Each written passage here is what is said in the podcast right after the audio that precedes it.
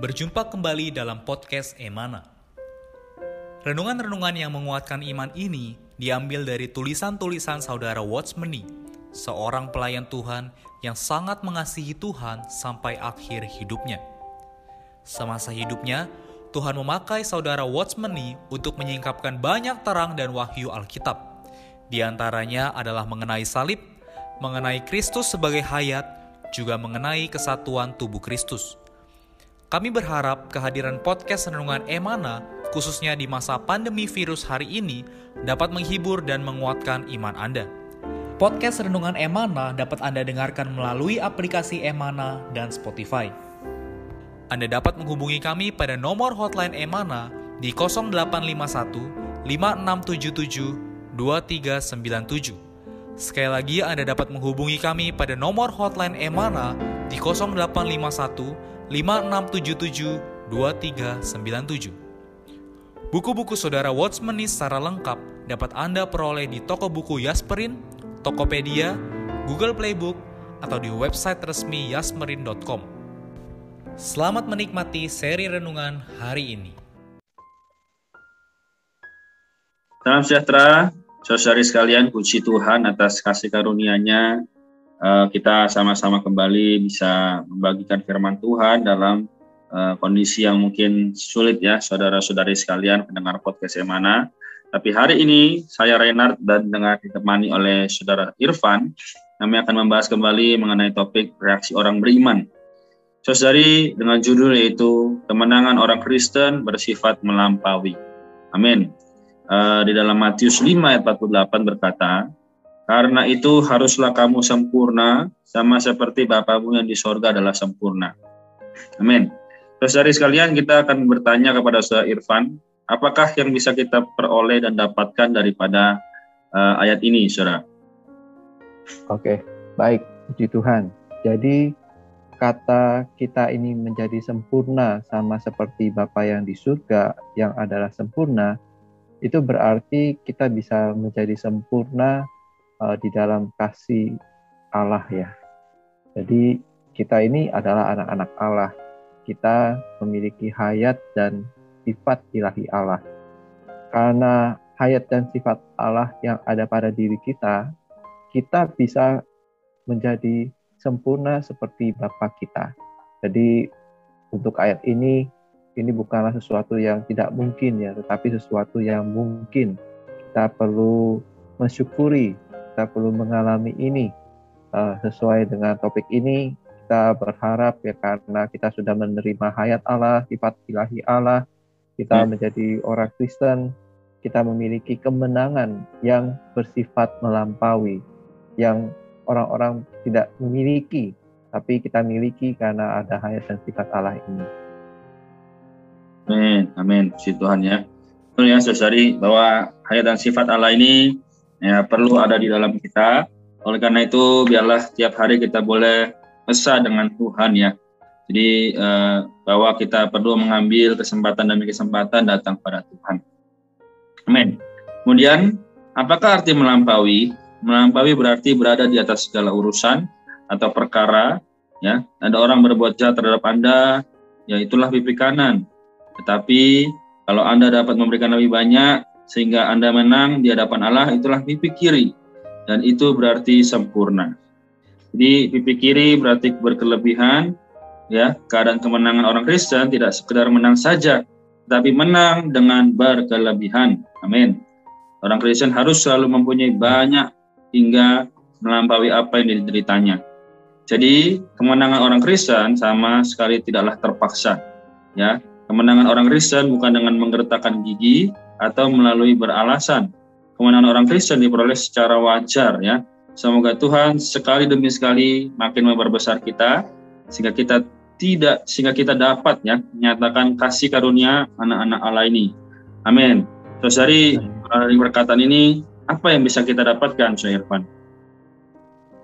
Ya, jadi uh, pernyataan tadi benar ya bahwa kita orang Kristen, kita anak-anak Allah kita ini apa melampaui ya, melebihi uh, dari orang-orang pada umumnya, khususnya tadi ya di dalam hal kasih. Ya uh, paling sederhana ya saya rasa kita boleh lihat dari kisah di dalam Alkitab ya teladan-teladan contoh-contoh yang sangat-sangat memiliki kasih yang melampaui ya. Uh, contohnya Tuhan Yesus sendiri ya. Kita ta tahu ya dalam kitab Injil ketika Tuhan disalibkan, dia bahkan masih bisa berdoa, Tuhan, uh, Bapa ampunilah mereka sebab mereka tidak tahu apa yang mereka perbuat ya. Amin. Kemudian bukan hanya Tuhan Yesus sendiri, Stefanus ketika di Rajam Batu, dia juga punya sikap yang sama, masih mengasihi yeah. orang-orang yang merajami dia, masih mendoakan orang-orang yang merajami dia ya. Jadi kasih yang ada pada diri mereka adalah kasih yang melampaui. Amen. Kalau orang di dunia ini hanya mengasihi yang mengasihi mereka, kamu mengasihi saya, ya saya mengasihi kamu.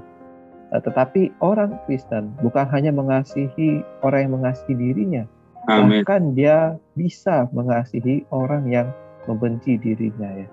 Jadi ya moga eh, kita punya pengalaman ini. Ada orang yang membenci kita, karena kita satu dengan Tuhan, dia dikasihi Tuhan, kita pun mau mengasihi seperti Tuhan mengasihi dia. Dan ya kita rindu karena kita mengasihi dan sebagainya, mereka melihat kasih karunia Allah, uh, mereka juga bisa Tuhan dapatkan. Amin, si Tuhan. Jadi melalui uh, Matius 5 ya saudari juga melalui renung, apa, renungan pada hari ini kita kembali disadarkan bahwa memang uh, kita ya orang Kristen terutama perlu mengasihi orang yang juga membenci kita. Ya meskipun dalam kondisi yang sesulit apa pun perlu belajar untuk seperti Yesus. Saudara-saudari, kasih karunia berarti memberikan sesuatu kepada orang yang tidak layak menerima, ya. Pipi kanan, baju, dan satu mil sudah merupakan kasih karunia, sebab tidak seharusnya diperoleh orang itu. Tapi berhubung hayat yang di dalam kita mengungguli segala-galanya dan perkara-perkara itu tidak berdaya menjamah kita, maka tidak saja kita dapat berjalan sejauh satu mil, bahkan bisa berjalan bersamanya sejauh dua mil. Tidak saja memberikan baju, jubah pun bisa kita berikan. Tidak saja pipi kanan, bahkan pipi bisa memberikan pipi kiri. Itu berarti kasih karunia ditambah kasih karunia.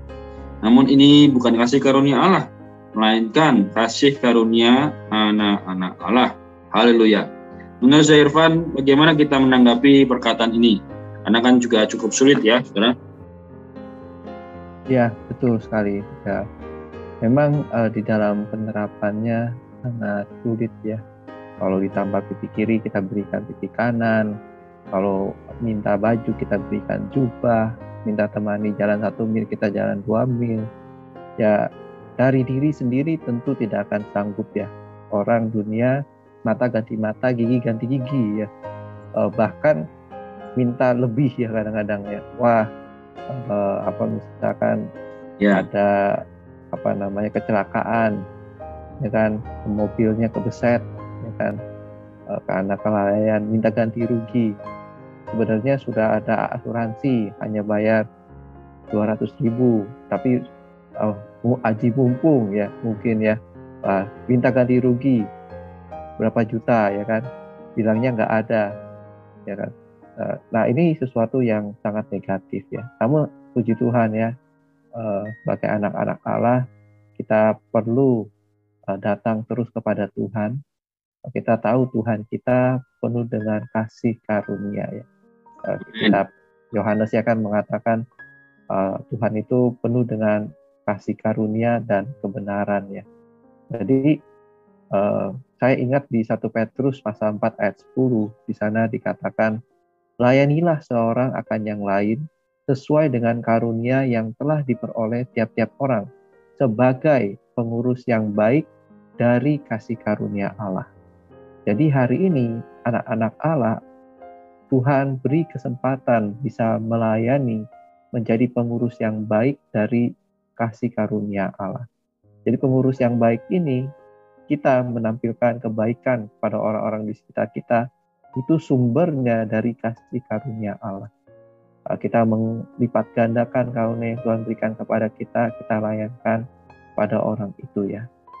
Jadi inilah karakteristik yang seharusnya dimiliki oleh orang Kristen. Menerima kasih karunia Allah dan mengalirkannya kepada yang lain. Nah, eh, kita juga kiranya rindu ya, saya ingat firman Tuhan, perkataan Paulus di Filipi 4 ayat 5 ya. Paulus berkata, hendaklah kebaikan hatimu diketahui semua orang. Tuhan sudah dekat. Ya, jadi melalui ayat ini kiranya kita semua dikuatkan, kita mau mengejar ini bersama-sama, kita mau menyatakan Tuhan, memuliakan Tuhan di dalam setiap kehidupan kita. Uh, kita rindu uh, apa menjadi kesaksiannya selama masa pandemi ini banyak orang butuh ya butuh penghiburan, butuh teman curhat mungkin dan sebagainya. Uh, kehadiran kita membawakan damai pada mereka. Amen. Uh, mereka bisa merasakan kasih daripada Tuhan. Ya. Uh, kita mau tunjukkan kita ini adalah anak-anak Allah. Amin. Dan kita bisa sempurna sama seperti Bapak kita yang di surga yang adalah sempurna. Amin. Amin. Si Tuhan. Terus apa yang dikatakan Saudara Irfan sungguh amat menerangi juga memberkati saya. Semoga saudara juga mendapatkan terang ini. Yang moga dalam kondisi yang pandemi ini, yang semua serba terbatas, semua serba online, kita tetap boleh menerima dan terus membangkitkan ya, supaya diri kita boleh mengasihi Tuhan, juga mengasihi saudara-saudari kita. Amin. Kalau begitu, kita sudah sampai di akhir ya, saudara. Bagaimana? Apakah boleh Syah Irfan menutupnya di dalam doa? Ya, boleh. Mari kita berdoa.